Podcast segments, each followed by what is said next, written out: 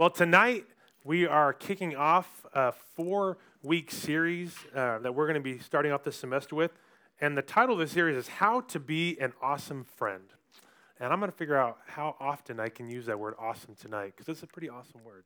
So, um, now, if given the choice between having okay friends or having awesome friends, how many of you would choose awesome friends?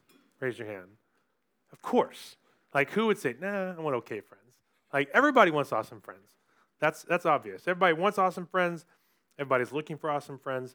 But have you ever stopped to ask yourself, are you the type of awesome friend that an awesome friend you're looking for is looking for? Are you the type of awesome friend that an awesome friend is looking for is looking for? Because you know, you may want awesome friends, but maybe those awesome friends don't want you. You know, because you're not an awesome friend. And so that's why we're going to talk about this tonight. Because um, honestly, uh, slightly joking, but you know, more so serious too at the same time.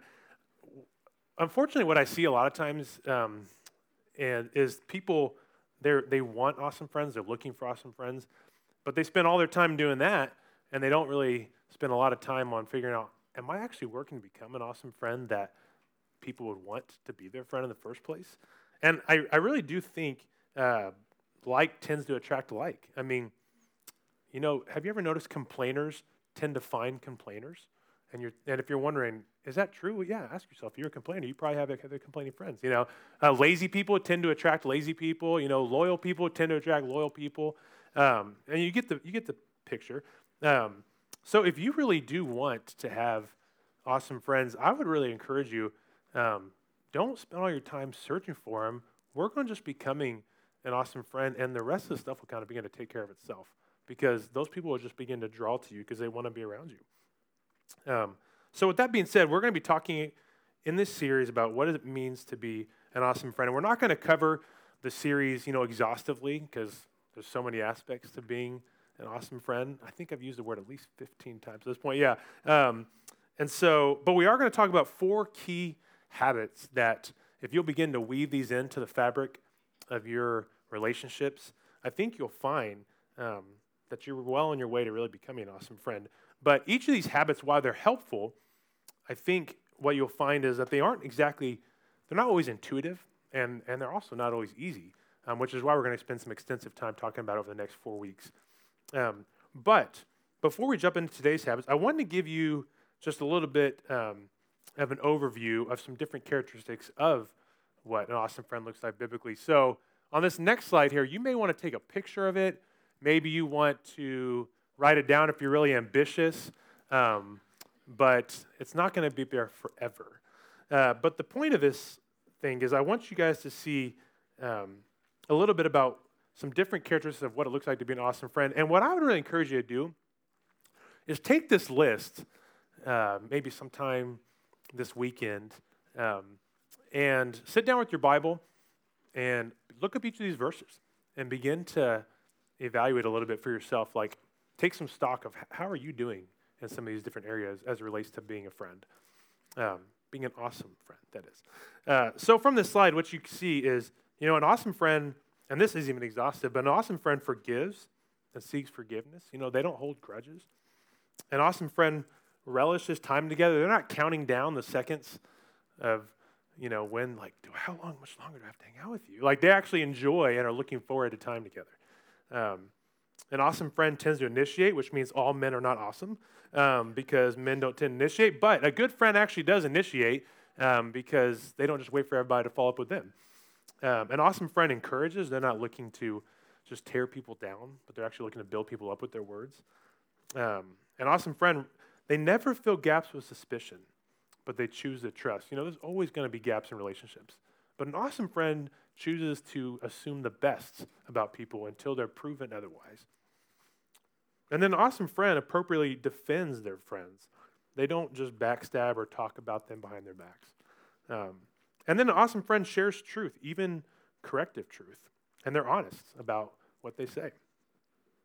An awesome friend helps others with their goals they're not just thinking about what, what's in it for me, what do I want to focus on. An awesome friend inclines their ears to listen. They're not always trying to be the center of attention, but they're actually more interested in hearing what the other person has to say. Um, and then an awesome friend prays for others. And an awesome friend spurs others on to walk with God. And when you put all these together, what you get is wait for it friendships. Ah, took me a long time, but um, be amazed. That's right. Um, so, to kick off this series, I thought I'd talk about one of the habits in this uh, list that is probably one of the least intuitive and therefore probably one of the, uh, the least practiced habits from this list, but it's vital to really becoming an awesome friend. Um, and that is this that an awesome friend loves enough to correct. An awesome friend loves enough to correct. And you may be thinking, what? How did that make the list? You know, that's what bitter, angry people do. And that's what my parents do. They correct me. You know, my coaches, like maybe a professor, but not my friends, right? My friends are going to let me slide because, after all, they're my friends. But I think that may have more to say with just we maybe we have a wrong understanding of what you know correction really looks like. Sometimes we've experienced correction in a really negative way, or we've seen other people do it. So it's hard to think how is that an attribute of an awesome friend that they're willing, they love you enough to correct. But biblical correction, biblically, it's uh, we correct not to make people feel bad or to embarrass them. That's not why we correct. Biblically, we correct not because we've refused to forgive them or because we think we need to correct them in order to forgive them, you know. Um, and biblically, we correct not because we can't bear with them any longer and we're ready just to tell them off and get something off our chest. So, therefore, we're going to let them have it. Which I'm sure all these things, each of these are like, yeah, I've, I've experienced that. Biblically, we correct not because um, we are better than them or have it all together. And biblically, we correct for the other person's benefit. That's why we correct, period. Whenever someone's going down a bad path uh, and they're in danger of really hurting themselves and really hurting their relationship with God and with other people, that is when an awesome friend steps in and lovingly corrects. And so the goal of correction is always restoration, it's never condemnation. The goal of correction is always restoration. It's always looking to restore a relationship back into healthy friendship with one another, with the community, maybe their relationship with God. But it's never condemnation. That's not the point. Now, if that's a new idea to you, or that idea doesn't fully make sense, or you're thinking, okay, I'm intrigued, but I'm not buying it just yet, I understand. Um, so tonight, I want to walk through an example of how Jesus did this with one of his good friends named Peter. And then I want to wrap up our time with how we could practically do that in our friendships as the needs arise. This is not something that you're thinking like, man, every day I'm hoping I have an opportunity to correct a friend. No, I mean, but I mean, some of you guys think that, which is why we're going to talk about that. But um, but the goal is when it does come up, an awesome friend will do it. So the story of Jesus' correction of one of his friends and the restoration of his friend Peter. This took place after Jesus' resurrection, and it's recorded in John 21 15 through 17. Now, some of you guys may have read this story before. It's a, it's a brief story, um, but a pretty well known one. But before we look at it, I want to give you some context before we look at it.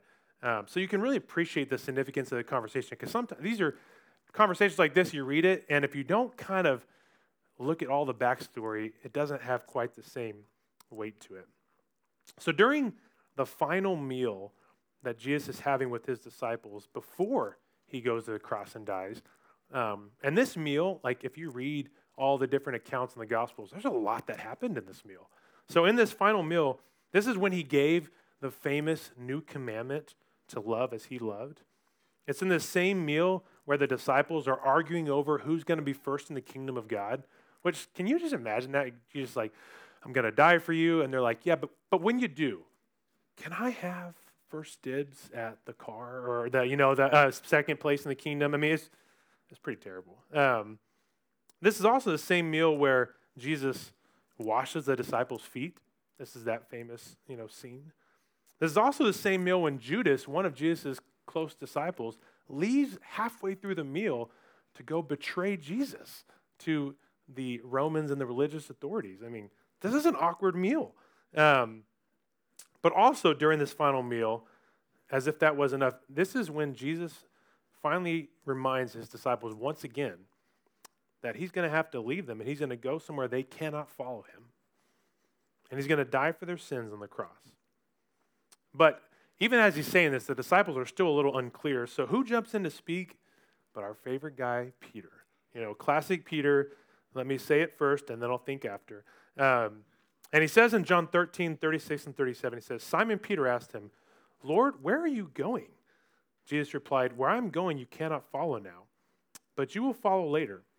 And Peter asked, Lord, why can't I follow you now? I will lay down my life for you. Now, notice what Peter didn't say in this passage. He didn't say, you know, why can't we follow you? You know, why can't um, we lay down our lives for you? And I, and I think, honestly, the reason he said I and not we is I didn't think, I think you get the impression of Peter's life as you read throughout, you know, his account in the Gospels that Peter kind of saw himself as, as kind of a cut above the rest, a little bit more of a committed disciple of Jesus, a little bit better, you know, a little quicker on the uptake than some of these other guys. Um, and it's as if Peter was saying, you know, hey, Jesus, I get that you're about to go somewhere really dangerous. I get that where you're going, you don't think the rest of these guys can handle it. And frankly, I agree with you. I don't think these guys can handle it either, but not me. Jesus, I'm Peter, the rock, remember? The stone, you name me that. Like, I can handle it. These guys, probably not, but me, I, I would lay down my life for you. And then Jesus answered him and says, Will you really lay down your life for me? I tell you the truth, before the rooster crows, you will disown me three times. Ouch. After that strong declaration where Peter's like, I'll go to the, you know, I'll die for you. He's like, You won't even acknowledge that you know me. Three times you won't. Well, in Matthew, uh, one of the 12 disciples, he also records part of this conversation from the dinner that night in Matthew 26, 31 through 33. And this is what he says. He says, Then Jesus told them, This very night you will all fall away on account of me. For it is written, I will strike the shepherd, and the sheep of the flock will be scattered. But after I have risen, I will go ahead of you into Galilee. And then Peter replied, Even if all fall away on account of you, I never will. Here you have again Peter boasting about his allegiance and sort of elevating himself above the group as if saying, Jesus, if all these guys are chumps, if they all fall away, I won't. After all, I'm Peter. Remember? The rock.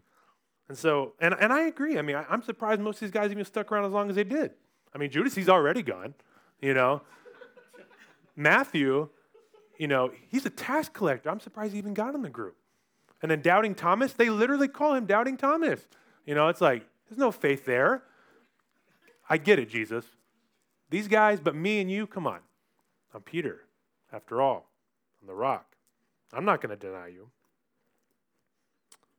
And yet, in a few hours, in the middle of the night, Jesus is betrayed by Judas, who had left already. And he, arrest, he was arrested by a group of Roman soldiers who were accompanied by religious leaders who wanted to see Jesus arrested and killed. And during the initial trial in front of the high priest, Peter is there watching from a distance, kind of warming his hands by a charcoal fire. And he's asked three different times if he is a disciple of Jesus, if he knows Jesus. And three different times he denies him. Big, strong, brave, cut above the rest, Peter denies that he even knows Jesus. And Luke records in his gospel account about what happened to Peter after he denied Jesus. It says he went outside and he wept bitterly. He was so ashamed of what he had done.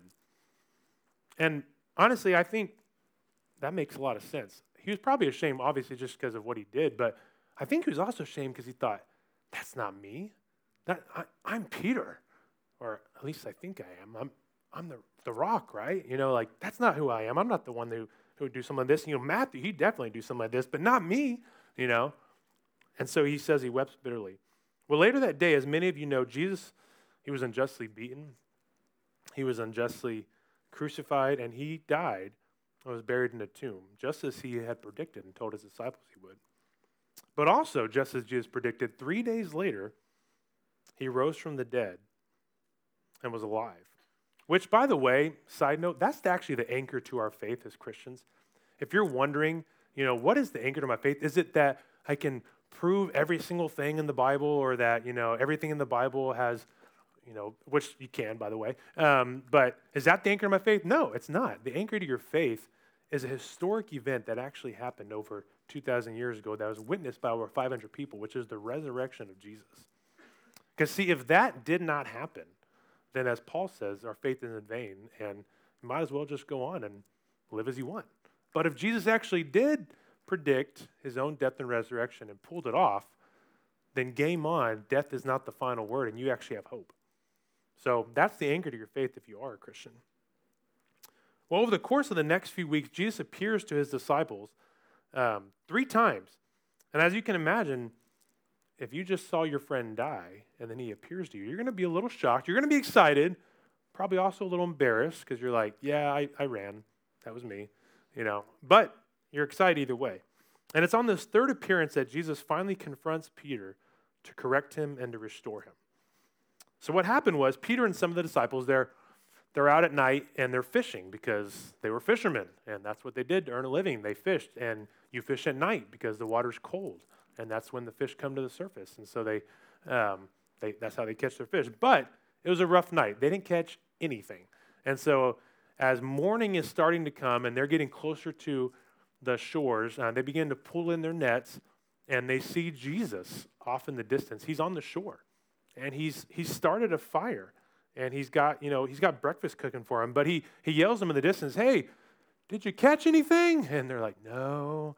And, he, and then he says, Hey, why don't you go ahead and put your, your ropes on the other side of the boat as if, you know, six feet is going to make a big difference in terms of catching fish. But they do because Jesus says to.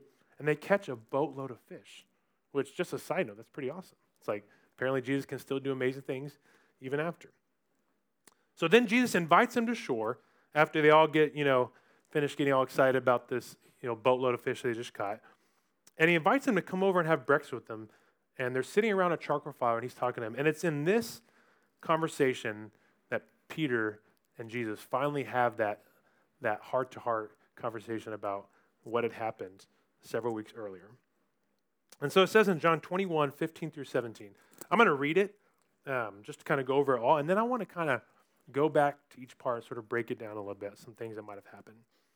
So it says, When they had finished eating, Jesus said to Simon Peter, Simon, son of John, do you truly love me more than these? Yes, Lord, he said. You know what, that I love you. Jesus said, Feed my lambs. And again, Jesus said, Simon, son of John, do you truly love me? He answered, Yes, Lord, you know that I love you. And Jesus said, Take care of my sheep. The third time he said to him, Simon, son of John, do you love me? Peter was hurt because Jesus asked him the third time, Do you love me? And he said, Lord, you know all things. You know that I love you. And Jesus said, Feed my sheep. Now, notice from the beginning, Jesus came at Peter relationally. You know, he didn't come at him all hot and heavy and angry. You know, the first, like, if, if I was Jesus, like, the minute I was, you know, resurrected, I would probably go knock on all their doors and be like, So, really, you ran away? Thought you were going to stick up, you know? But he doesn't do that, you know? And it's like, this is like weeks later. He's already re- been relating to him, hanging out with them, and he makes them breakfast on the beach. I mean, how many of you guys have ever done that for your girlfriends? Breakfast on the beach? I haven't, but I mean, it'd be a good idea. Um, maybe I'll do it for my wife someday. Um, maybe for our 15 year anniversary. It's coming up. So he, he comes at him relationally. He's not bitter, he's not angry. Um, but instead, he helps him with his fishing business, and then he makes him breakfast, and then he begins his conversation. And he asks Peter, he says, Simon, son of John, do you truly love me more than these? Meaning, do you truly love me more than these other disciples? Because, see, you said you did.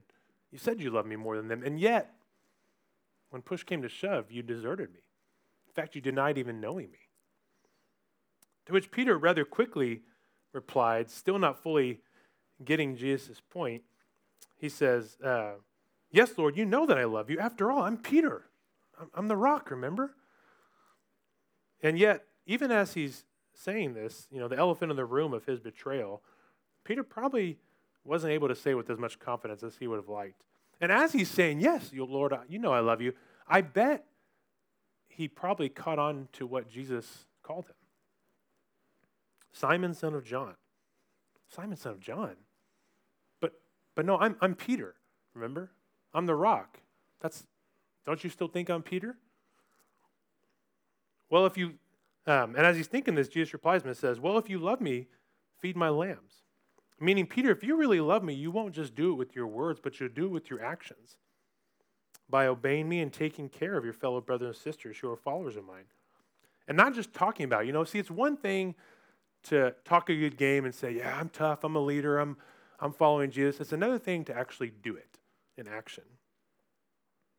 That's the kind of leader that Jesus is wanting Peter to become. And then Jesus asks him a second time, he says, Simon, son of John, do you truly love me? And notice in the second question, he's not asking him the same thing about the disciples. He's asking him even more a basic question than that. Not, do you love me more than the disciples? Just, do you love me, period?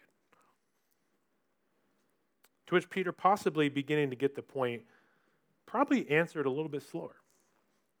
And he says, Yes, Lord, you know that I love you. So Jesus replied again in a different way, but meaning the same thing. He says, Then take care of my sheep.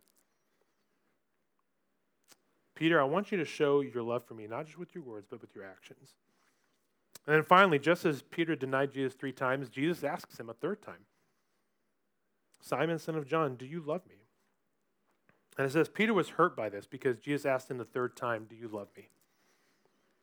And he said, Lord, you know all things. You know that I love you. And Jesus said, Feed my sheep.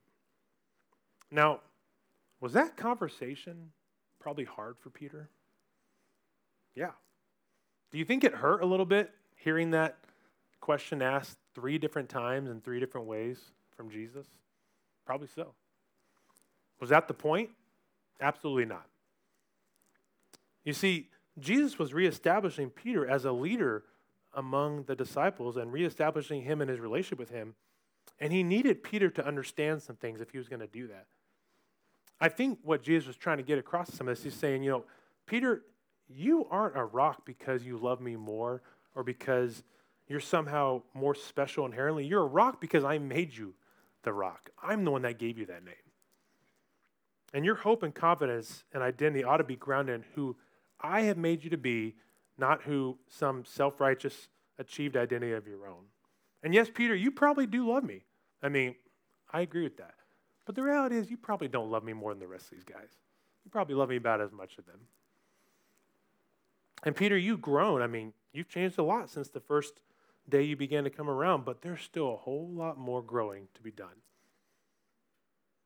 And finally, I think Jesus wanted Peter to be reminded and to be crystal clear in the fact that talk alone is not enough, but real love is not shown by, you know, just bold declarations, but it's actually shown by your actions, by obedience. And as you look at the rest of Peter's life, I think you really see that he got the message loud and clear. He continued to be a leader. If you look at read the the New Testament, the book of Acts, he continued to be a leader of the, Christ, um, the Christians that were starting there in the first century. And he continued to be a bold witness for Jesus. But it wasn't grounded in his pride and him thinking he was better than anyone else. It was grounded in his identity in Christ under the influence of the Holy Spirit, which allowed him to continue to be a courageous leader the rest of his life, even up to his death. And he did it in a spirit of humility, much different than he was doing it before. And according to church tradition, from men like Tertullian and Eusebius, Peter was actually crucified for his faith uh, by Emperor Nero in Rome. But instead of a normal crucifixion in which you're right side up and your hands and, and your feet are spread out, Peter actually, it was said by uh, church historians that he actually said, You know, I'm, I'm not even worthy to be crucified in the same way as my Lord and Savior. Crucify me upside down. That's a big difference than the Peter that we came across that was prideful and arrogant and running away from Jesus. But what if Jesus hadn't loved Peter enough to correct him? What if he had written Peter off as a lost cause or was afraid to have that awkward conversation because I don't know what he'll think of me, you know, and stuff. But what if he wasn't willing to have that conversation? All that ensued in Peter's personal life, all the influence he had in the spreading of Christianity, and the helping people grow as followers of Jesus through his letters and his example, all of that probably never would have taken place. And he probably would have died. We wouldn't even probably know who he was. He probably would have died as just some obscure first century Jewish fisherman, um, kind of haunted by his previous actions of having denied Jesus, and probably maybe never had a restored relationship with his Lord and Savior if Jesus wasn't willing to have that conversation. But thankfully, Jesus was. And men and women, I would suggest to you that those are some of the very same reasons why an awesome friend loves enough to correct if the time comes up. Because we want to make sure we're seeking their good. Again, the goal is restoration, the goal is not condemnation.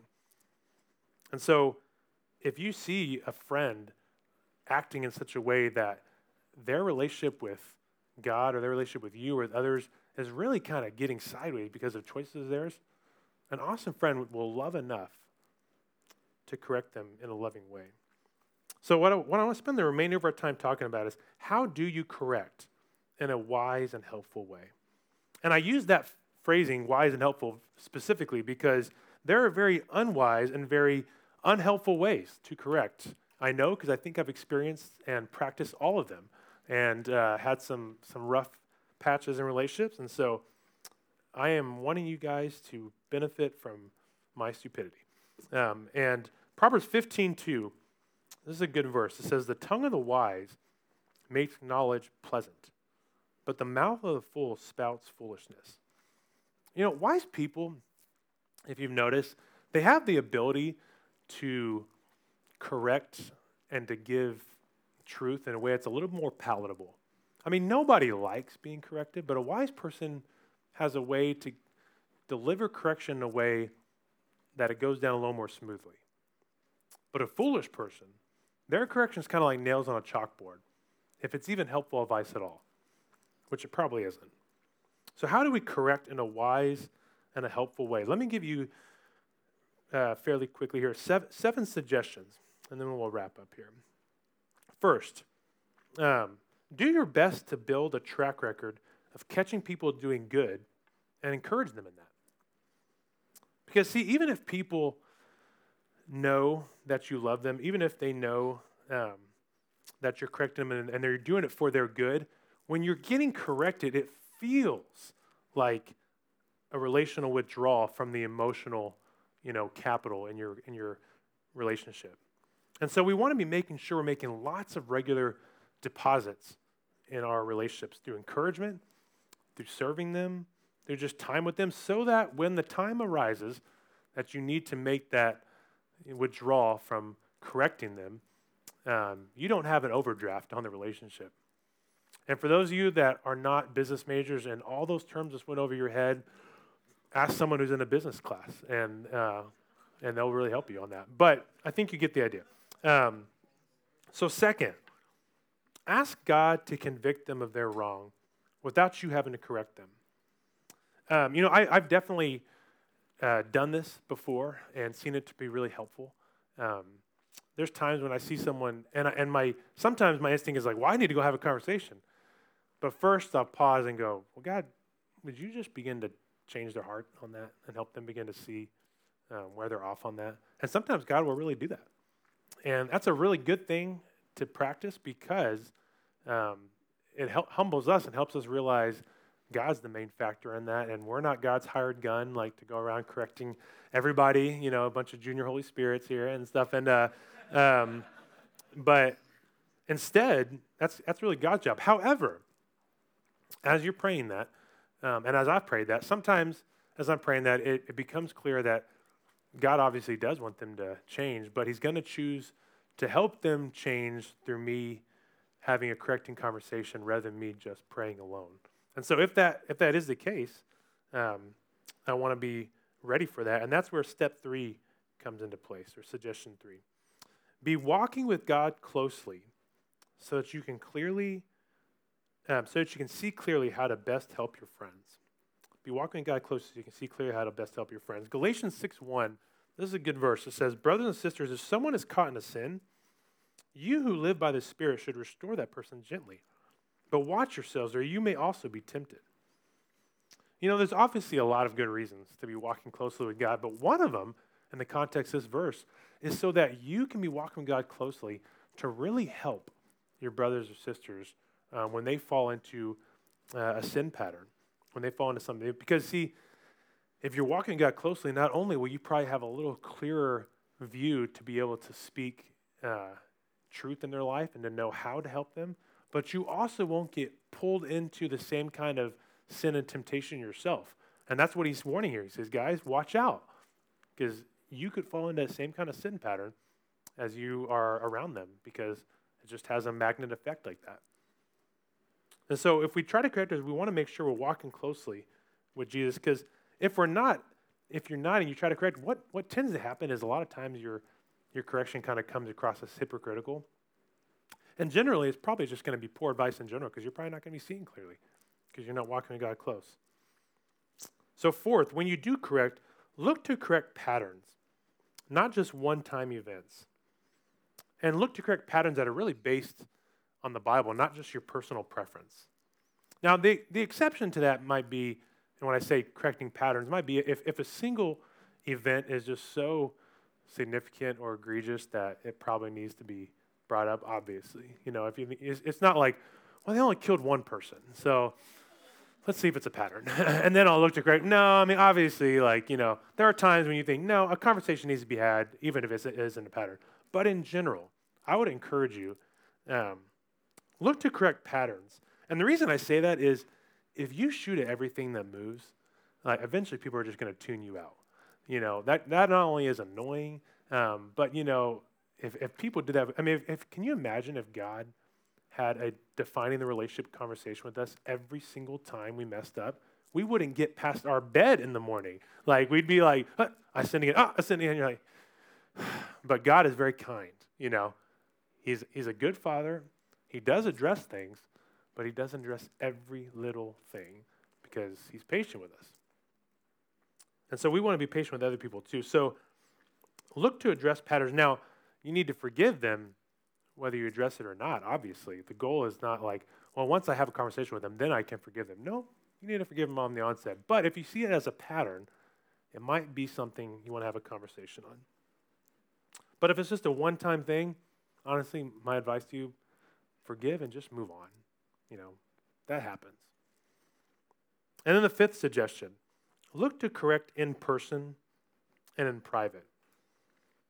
It says in Matthew 18 15, it says, If your brother or sister sins, go and point out their fault just between the two of you. And if they listen to you, you have won them over.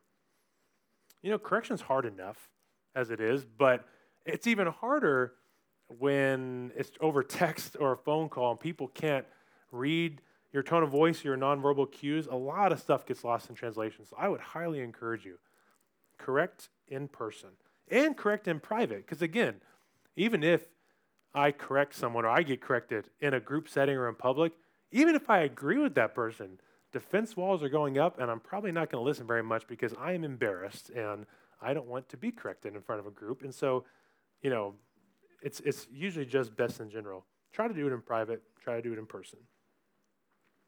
And then six, we're almost done, guys. Two more, and then we're going to be out of here.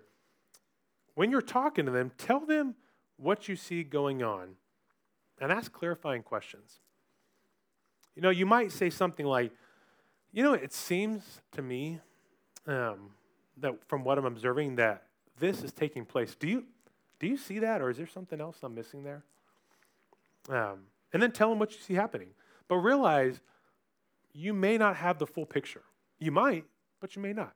You know, there may be pieces of the puzzle that you don't fully see, which is why you want to ask clarifying questions because maybe you're misreading it. But again, even if you're not, it's, it's always helpful to ask that. Ask them if they see what you're seeing. Because what, what I've found is sometimes, and, and I know this is true for me when people have corrected me and, and when I've corrected other people, but sometimes I know I'm doing something that's stupid or wrong, or my friends do, and it's just when a friend is willing to finally have a conversation, and say, hey, you know what?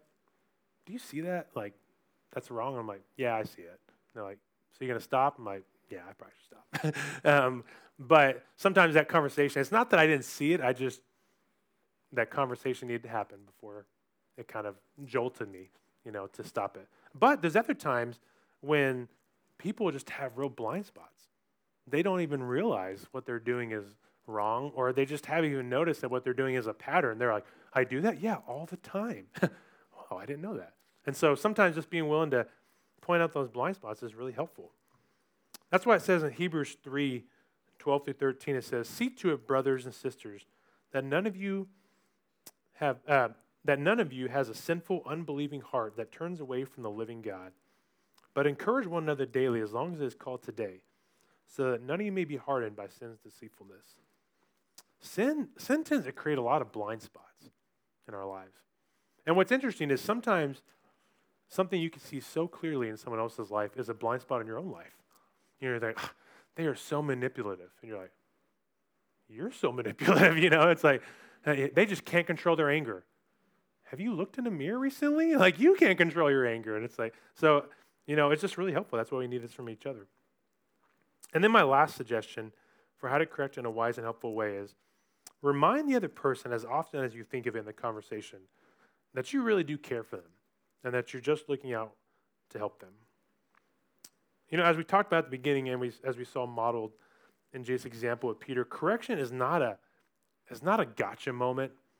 It's not a I'm better than you moment or whatever. It really is just one friend trying to help another friend get back on track with whatever they've gotten off track with in their life and really, really help them uh, towards the right path of really walking with God. See, no one intends to ruin parts of their lives, but it happens all the time. And what an awesome friend does is, an awesome friend is willing to do something difficult and often uncomfortable, like lovingly correcting their friend when the need arises, if it means that they're going to be able to get back on track because they care for them. That's why Dietrich Bonhoeffer, a, a German pastor and theologian, um, who was one of the people that tried to assassinate Hitler, it's really interesting, but um, he, he's written a lot of really amazing things. Uh, he wrote this one little booklet. It's a gem called Life Together. Um, I'd highly encourage you to read it. It's really good. Um, but he wrote this quote in it that um, that stuck with me. That it's a fairly strong statement, but honestly, a pretty accurate one. And he says, Nothing can be more cruel than the leniency which abandons others to their sin. Nothing can be more cruel than the leniency which abandons others to their sin. But nothing can be more compassionate than the severe reprimand which calls another Christian in one's community back from their path of sin. See, correction's hard, but your life falling apart's even harder. And actually, that's where a lot of correction tends to, sometimes we have to get out of the way of ourselves to correct because we're more focused on what are they going to think of me than thinking about their life is falling apart. Who cares if they don't think of you in a great way for a little bit of time? like, is that is, is, is your image the, the main priority here? Or is them really being uh, restored the main priority? So, as difficult as it can be to lovingly correct, if you want to be an awesome friend, I'd encourage you be willing to do that when the time arises.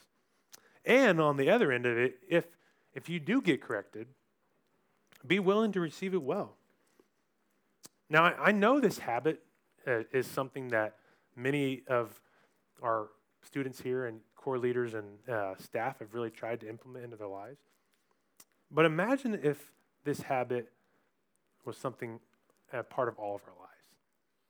I mean, just imagine the lack of blind spots there would be in our community, and just within Christian Challenge and then beyond. If if we all decide that we are going to be awesome friends and be willing to lovingly correct when the time arrives, not only would we have a whole lot of lack of blind spots, but there would be a lot of growth and a lot of thriving happening individually and in our group. And because we all have each other's best interest at heart, we're all looking to willingly give correction when needed.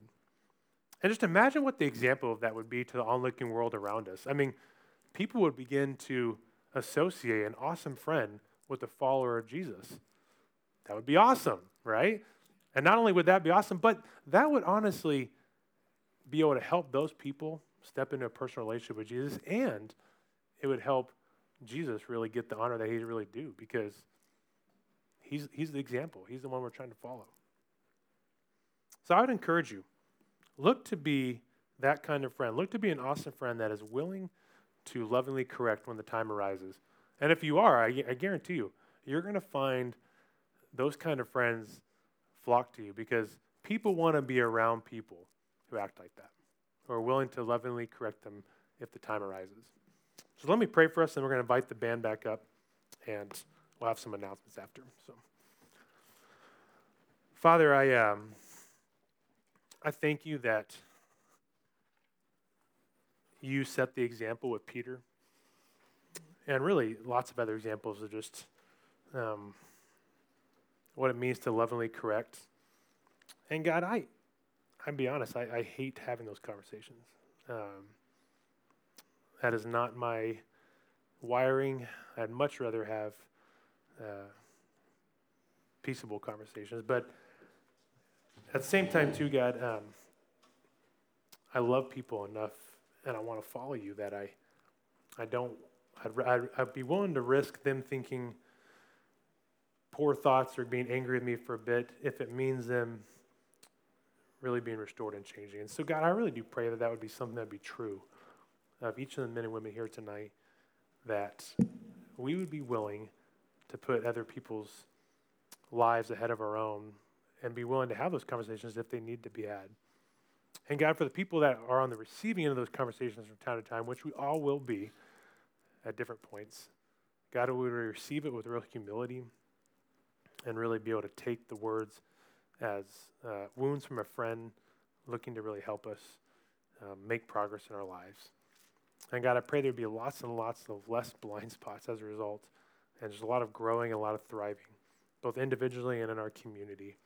And God, that the campus around us, as they watch this, they, there would be heads turned because they realize, wow, that's a very different way of handling relationships. And they would be drawn to that, and more importantly, they'd be drawn to you. So I pray this in Jesus' name. Amen.